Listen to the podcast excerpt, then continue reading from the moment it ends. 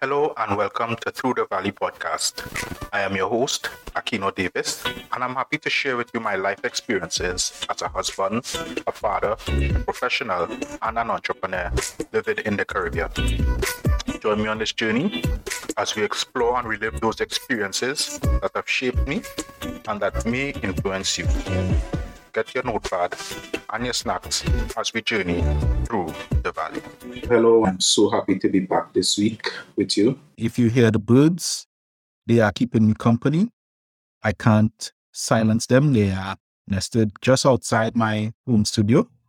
So please forgive the birds in the background. I hope you enjoy them as much as you enjoy listening to the episode. This podcast has been so liberating thus far. Last week's episode one icebreaker was so well received, I just want to thank all those who downloaded and listened and who sent their comments and their feedbacks. It has been quite an encouraging boost to continue with this podcast. I wasn't sure that it took so to take so nicely to it, and I am so grateful and appreciative, and I, I just want to thank all of the listeners and everyone who downloaded. I want to start by saying hello to my family, to my wife, my son, my daughter, my sister, my brothers, my dad, everybody who who have tuned in, who said the encouragement and the feedback.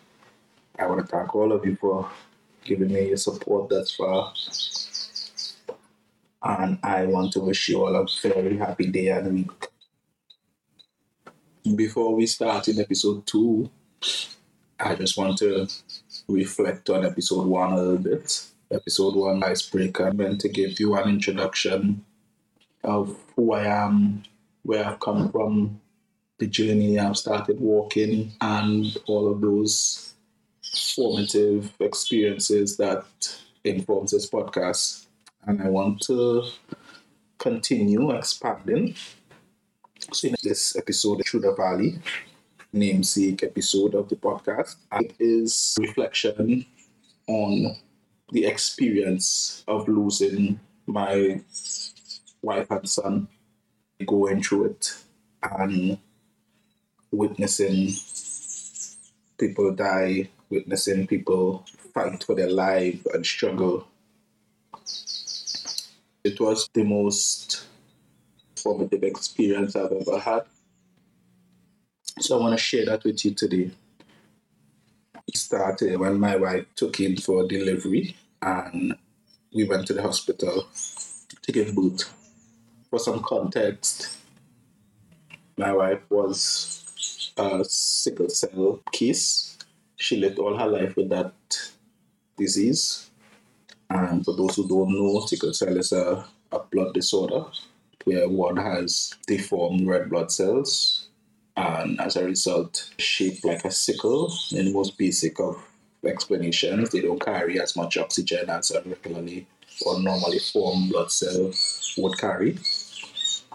And that impacts on oxygen flow to the brain, blood flow through the joints, and it usually results in excruciating and debilitating um, pains and movements. All her life, she grew with that, and the ad- advice she always got from her doctors was that being pregnant would be a risk. Being pregnant would be a difficult thing. So she's always had that in the back of her mind, at least to my knowledge, and I've always had it in the back of my mind since I met her. And when we became married, naturally, you want to have a family. We took every precaution that we could, visiting our doctors and ensuring that we were following every precaution that was recommended. And when we got pregnant, we enrolled in every necessary clinic, private and public, that would guide and provide the best care. So, in our minds, we believe we had our bases covered when she took to the hospital on that fateful night. I visited with her earlier the evening, and It was about 10 o'clock at night. The hospital called and asked me to to come back to the hospital. Leading up on that day, my wife was having pains associated with the pregnancy and going into the hospital early, we felt that we needed to have this baby removed. And we've been pleading and asking for the doctors to perform a C section at the earliest opportunity, but that was to be a last resort. They preferred and advised that we hold out for a natural delivery. So when I returned to the hospital at 10 p.m., I was totally shocked to see that my wife, she was not in the right frame of mind. She was very aggressive, screaming. She didn't recognize me, didn't know who I was. It was just a scary experience to witness. She had no clue who I am, and I was trying to calm her. And the doctor and the nurses asked me then for my permission to do the cesarean section. By the time that procedure was completed, the baby, our little Josiah, he was born stillborn, and my wife had slipped into a coma. It was the most sudden, abrupt, tragic, devastating thing that I had witnessed because you see this person against all odds carry a child for nine months, take every precaution that was necessary, not having any issues during the pregnancy to threaten the life of the baby or herself. And then you go in for delivery, and within a few hours, the baby is dead, and the mother is comatose the hospital didn't even have available space for intensive care to keep and treat with her in the comatose state. So we had to get an alternative placing. The hospital did find space at the community hospital of the Seventh Adventists in Trinidad. And she was transferred to that institution on the morning of the 22nd and thus began her care at that institute. So overnight when this thing happened, early in the morning, to call all the family, inform them what took place. baby was dead. My wife, who was a sister, friend, daughter, to her parents, had to inform them what took place. They came to the hospital my mom at the time was living abroad. But she came into the country the very day to be with me. We had the, my wife transferred to the private hospital for intensive care. And you know, when she was transferred there, I decided, look, I am not leaving her. And I took up residence there at that hospital my mother ended up meeting me there and she came and she stayed with me at, at that hospital for days. During that time at the hospital, that was tough because I had to be husband, protector at that time. I was so scared, so frightened. Because of being scared and frightened, I, I became so overprotective. I remember my wife being in the intensive care unit, it was a struggle because she couldn't breathe on her own. What the doctor described is that she had a lung failure, and that would have contributed to her psychosis in the first instance at the hospital because she wasn't getting oxygen to her brain. She became a, a bit demented, so I had to see her connected to all these machines to assist her to breathe, to keep her alive, keep the heart pumping, seeing her laying there bedridden, baby died. And just trying to be there, be supportive, family and friends coming into the hospital to visit. And day after day, it was tough. I had a very simple routine. And this is where the journaling began from the time she entered into the intensive care. I started to write to journal. I never kept a journal in my life before about anything, and I just felt that tug in my spirit then to start writing, document everything that was happening, that happened the days before, that which I could recall to memory. And so I started writing, and every day I would document the activities of that day. It would usually start with me getting up in the morning, praying. Uh, I would have considered myself a proper practicing Christian at that time.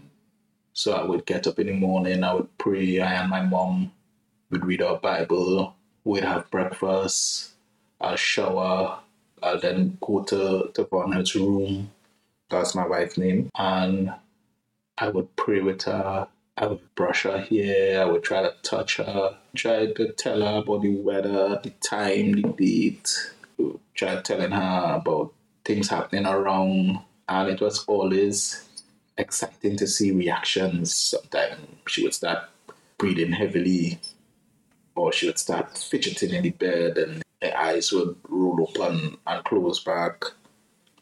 So I tried to do that routine on a daily basis because she stayed 13 days in that coma from the 23rd of April until she died on the 5th of May.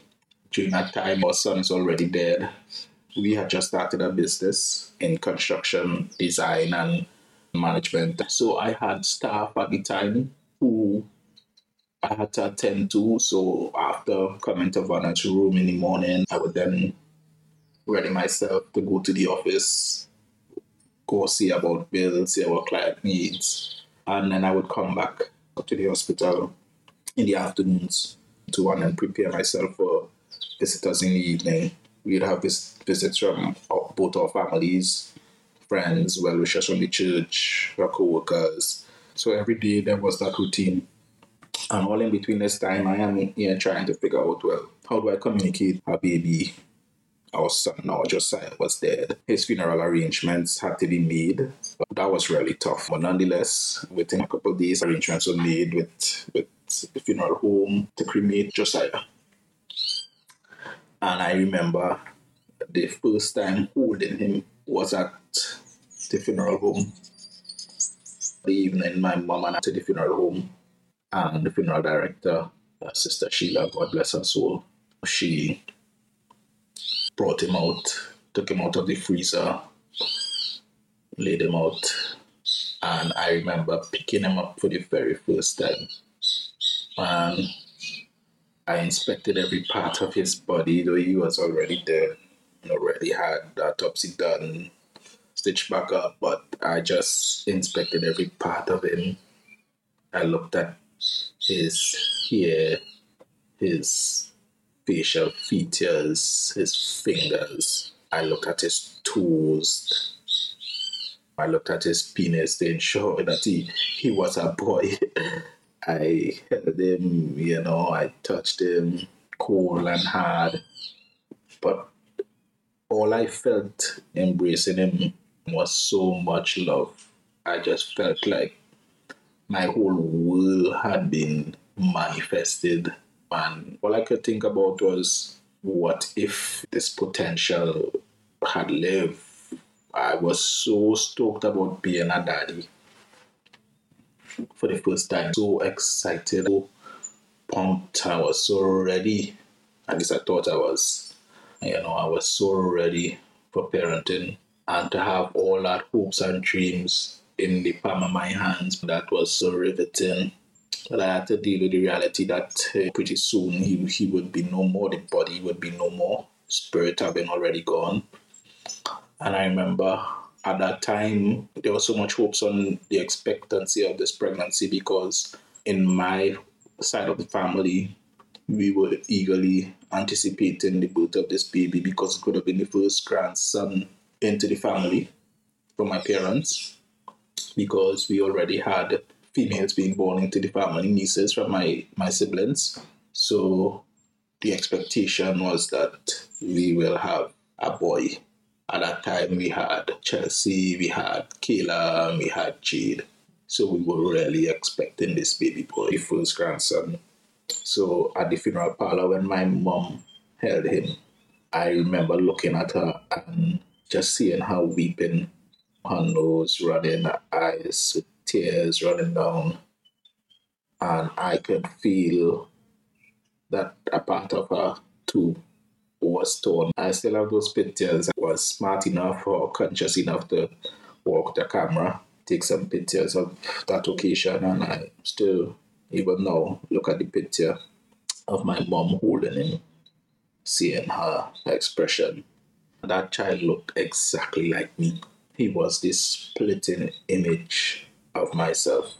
All the features of my face, my nose, I tell you. And now having to lay him to rest the next day. We had to take his clothes to prepare and make the arrangements. I have to say that was the first time I ever experienced anything like that. And I could tell you that there is nothing, no experience, no feeling of hurt and anguish and pain that I think rivals a parent having to, to rest a child, to bury a child, as we see. There is nothing on the earth, I think, to rival such a feeling. The hardest thing is for a parent to have to bury a child. Children should be burying parents. That evening, I came back to the hospital and I went in to see my wife, was still unconscious, and I expressed to her I went to see Josiah. Yeah, and he was nice, and he was good. But in my mind, I was thinking, how do I explain this to her? Because this was happening while she was comatose. When she comes out of this coma, how do I explain to her as a, as a new mother that your baby is no more? That he didn't survive the birthing experience. I had to cremate him before you, came out. All of these things were thoughts that were exercising me. It was really tough to contemplate these thoughts. And uh, treat with her uh, being at the hospital, it wasn't always easy to see her because sometimes she had her up days and her down days. There were times when she had to do her physical therapy because being laid up in bed for all those days, the concern was that you should have muscle dystrophy, muscle release, so she had to have physical therapy. And then sometimes we had visitors who were not welcome, visitors who, for one reason or the other, I wasn't comfortable with, or the family wasn't comfortable with. And I have to tell you that it wasn't easy dealing with her family. As I said earlier, I became so super protective that I started to be almost obsessive in who I allowed to, to come close to her. In hindsight, now I could talk about this and I share the regrets I had in taking that kind of stance because I feel like that drove a wedge between I and her family, that my attitude then wasn't the right one. But I also look back and I feel I feel a bit of maturity now because at that time I was what I was 24 years old. My wife was two years older than I was. She died at 26, so yeah. So I was young. I, I thought I was mature, but I wasn't fully mature. So I take responsibility for some of the decisions I made. In fact, I take responsibility for all the decisions I made during that time. Mm. If I had to go back and experience that over again, I don't think that the decisions would have been any different. Time is what it is. You don't hold the power to change time. But nonetheless, we had the funeral for Josiah, and as sad as that was, it was so good to see so many people to know to support one else family, my family, my friends, her co-workers, some of my co-workers. It was just beautiful. We had a good service and ceremony for Josiah. But even after that funeral for Josiah, that was the first time that I actually felt real bout to depression. I returned to the hospital. Remember, I haven't been to my apartment since that night. And this is uh, like about four or five days after, I think. So I wasn't back at our place and being in the hospital. I have to tell you that I came back from that funeral service for Josiah and I slept the entire evening. That was the first time I think I really felt depressed. The reality having to dispose of the body of your son, coming back to the hospital, a lot of isms started to take place. I recall was Thursday evening after church, we had a visit from our pastor. And as I said, I became kind of indignant with who would see her, who would visit with her. And if I felt that you weren't genuine, I wasn't any close to her at all. And that's exactly how I felt about my pastor at the time. I didn't feel he was genuine because I expected a certain type of support. And I didn't get that. I didn't feel it. And furthermore, I didn't like being dictated to. This was my wife. This was my son. This was my pain. This was my family. I didn't have the capacity to be controlled. And I expressed that. Needless to say, that caused a, a big bacchanal, as we would say here in Trinidad, which is really, it caused confusion, animosity, and even in this time, it caused people to pull away, but to take sides in how they show their support. I was grateful though for my brothers and sisters from church who continued to support us after that incident. And I think looking back now, all of that controversy during this period of time really soured the enthusiasm. During the time at the hospital, I recall days when when I go in, that funnel would be so enthusiastic, so happy, so exciting. There was one time the nurses had to chase me out because I caused her to be so active if I will tell you what I did to cause that, oh my God. As a young husband, he was virile and strong, and I couldn't resist seeing my wife laying there and not touch her, not look at her. So, you know, your boy pulled back the sheets and had myself a good stare at her body, unconscious as it was. And then I ventured to fondle her breasts. And I think doing that, my God, that girl start to hyperventilate. And of course, I was saying nice things to her to tell her how sexy she was and how pretty she was. The nurses combed hair in a nice hairstyle and they shaved her eyebrows and put on a lip gloss on her that evening. My God, I don't know why they did that, but that caused me to interfere with her. Uh, she began to really be agitated. Happily so, because that's what brought her face. I recall it now. But the nurses came running into the room. Mr. Davis, what you doing? You're exciting her. You need to leave now. oh my God. And I left, I left. Um, watch they settle her, cargo her back dog. But she was so active, feet kicking. And that gave me hope that she was ready to come back to me. You know, she was ready to wake up. Of course, I didn't feel for one day that things would just be back to normal. But I had a sign that she was still there. Her soul was still there, her spirit was still there, energy was still there. And I retired to bed as usual. After retiring to bed, though, that night I couldn't sleep.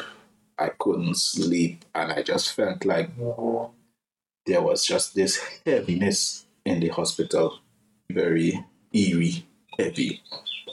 And the, the Christian man that I was at that time, I woke up and I remember praying and travailing and battling spiritually that night because the place was so heavy. The next morning, I realized that a patient who was in the same intensive care space as one had passed away. And just as I came out to visit with her that morning, I couldn't go in because they were treating with that patient who died and preparing to transfer her body out of the room. That experience to me was like, whoa, it's like being in the hospital in the room and sensing that that airiness that really shook me, that frightened the hell out of me because I felt it in the atmosphere there. And I think from that moment on, it became apparent to me that Vonna might not leave this hospital alive. That was the first time I felt any sort of fear or uncertainty. So yeah, boy, start to pray more. I began praying like if I was a monk. Every opportunity, talking to God, pleading with God, trying to bargain with Him. And I remember the final evening of May the 5th. I remember earlier that day she was good. I went about my routine. I came in to see her the morning after I treated with the body. I went about my routines, came back to the hospital the afternoon. She was good and in good spirits, progressing well. Her condition, because of the collapsed lung, she had a lot of mucus in her, in her lungs and she was being administered oxygen from the time she came in up to that point to try and dry out the lungs. Her blood pressure was stable. She, because of her sickle cell, she had low platelet counts. Those things were being treated by the by the medications. So we were really hopeful. I was very hopeful. And it was on that afternoon, May the 5th, when I came back to the hospital and came to visit her. the doctors came to my room and they told me then, Mr. Davis, we are really sorry, but we are doing everything we could do for Vonell, but it doesn't appear that she would recover. In fact, we don't expect her to last through the night. They said if you have family members, people you need to call, you should probably contemplate calling them because we don't think that she'll last through the night. That was like somebody kicked me in the nuts. That was like a blow below the belt. I felt that thing in my loins. And I called up everybody I could call, her family, my family or friends, come to the hospital. The doctors say that they don't think she will pass through the night. I called the church, sent a message to my pastor, to well wishers, ask if they could lift her up in prayer. And to my surprise, I don't know if they if they over church early or what, but to my surprise, within quick time, there was a lot of visitors there. And we entered a session of prayer, trying to bang on heaven's door to heal and to restore. And it was at this time that I referred to earlier that there was the confusion that broke out between my pastor and myself, which resulted in members of the church traveling thing and causing this Afro-holiness environment.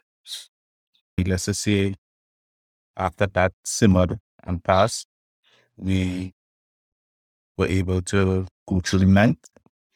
And it wasn't until the morning when the doctors came to my room to reinforce that she would not make it that I began to call close family and friends to reassemble back at the hospital that morning. And whilst we had all assembled, people came in and we were gathered in the meeting room having a session of praise and worship that one of the nurses opened the door and she tapped me on the shoulder to call me outside. I came outside. The doctors, they were there and they, they told me, Mr. Davis, we're really sorry, but her heart just stopped. We did everything we could do we're sorry, but Vonell is gone. All our family and friends were in there. And I didn't want to come over as defeated. I thanked the doctors. I shook both of their hands and I thanked them. I thanked the nurses on station. And I went back into the room. I didn't disrupt them.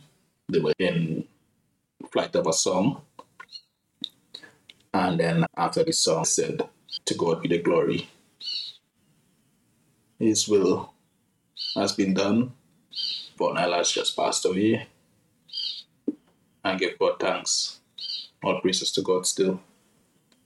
That was probably the most mature thing I ever said in my life to this point. Just the acknowledgement that God's will is greater than my will or our will. And when I said that, immediately people started crying, screaming, bursting with tears, consoling everybody. It was so painful that 13 days ago, she gave birth, a baby dying, midweek, having to bury that child, and then to reach this point where she passed away. It was something else. Man. So, where I see the nurses and they prepare the body for viewing. I remember going in after they gave us permission to go in one by one or two by two. I going in first and alone and holding her feet, my hands, and I bowed my head on her feet. I kissed her feet and I asked why, why you have to go now. And I told her that I loved her. Told her that uh, I thank God for you because He used that to save me. I don't know where my life would have been if she didn't come into my life. Thank God for her, and I left. Went back to my room.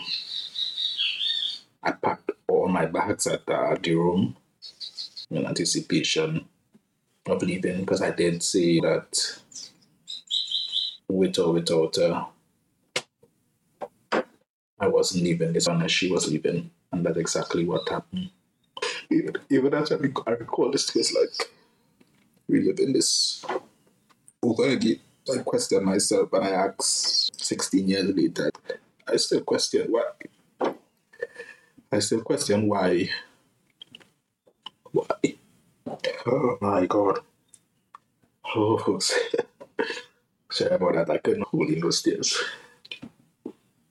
But it didn't. It didn't get better yet. Even after Vonal passed, my mom, who was at the hospital with me, started to complain about feeling unwell. And before I knew it, my mom had fainted off. Fortunately, we were at the hospital, and when the doctors attended to her, they realized that she had had a mild heart attack at that very instant, and she had to be warded. My God, this cannot be happening. My mom getting a heart attack, mild as it was at this instant. No, no, no, no, no, God. I began to to almost trip myself, questioning, well, what is this? What have I done? What am I paying for? What penance? It wasn't easy. And even though I had purpose to leave the hospital with Vonel when the coroner came for her body, I couldn't go. I couldn't leave the hospital. I had to stay back to see that my mom was okay. We were happy to learn that it was a very mild heart attack.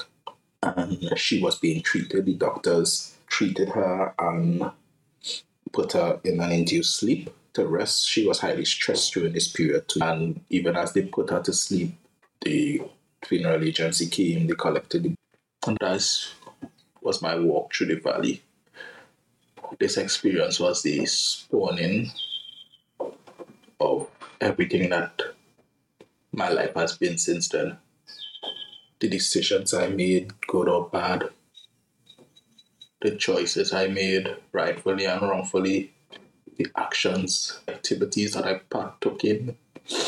This was the spawn of it, the most difficult walk of my life. That 13 day span from April the 23rd to May the 5th. It was crazy, but I thank God and I bless God that I was strong enough to go through this thing because I was able to journal and write, to share experiences with people, visitors, family, friends, colleagues. Having took that walk, I don't think now at this stage in my life there is anything that sway me. At such a young formative stage of my life. Now recently married, just a year and eight months into my marriage. As a young man, to a young, beautiful woman, to go through this crucible, walking through this valley is what shaped me. And I'm out now, 16 years later, to share this experience audibly. Having wrote about it in a book that was well received, I'm now able to take this experience a wider audience. I still feel free, even now, free from hurts and angers, and I feel so liberated to continue sharing. I hope that today's episode, Through the Valley, was able to help somebody. I want to thank all of you listeners. Thank you for tuning in, for downloading, for sharing. Even as I go, as I end this episode, I want to send a very, very, very happy birthday to my son, Caleb Eli Davis, who on Wednesday this week will be turning four years old. I am so excited for him, and I thank God for keeping him, for bringing him into my life, bringing him into my family's life, and for giving me the last three years with him, and for keeping him, preserving his life, even as he turns four years old. I am so excited. I look forward to celebrating this week. And again, I want to wish Caleb a very happy birthday. Son, I love you with all of my heart. And even now, I hope that what daddy is doing would make you so proud of me. God bless. I look forward to episode three. Sharing with you next week, bringing more of my experience and stories. So, thank you all for listening to this week's episode. I hope that my story was able to impact on the life of someone, and I look forward to sharing with you again next week. God bless. Peace. I'm out. Thank you for listening to this episode through the Valley Podcast. I hope what was shared was insightful and impacting on you. Don't forget to like, subscribe, and share the podcast. And if you have a story to share, or you know someone who does, send me an email to akino through the valley at gmail.com. See you in the next show. Bye bye.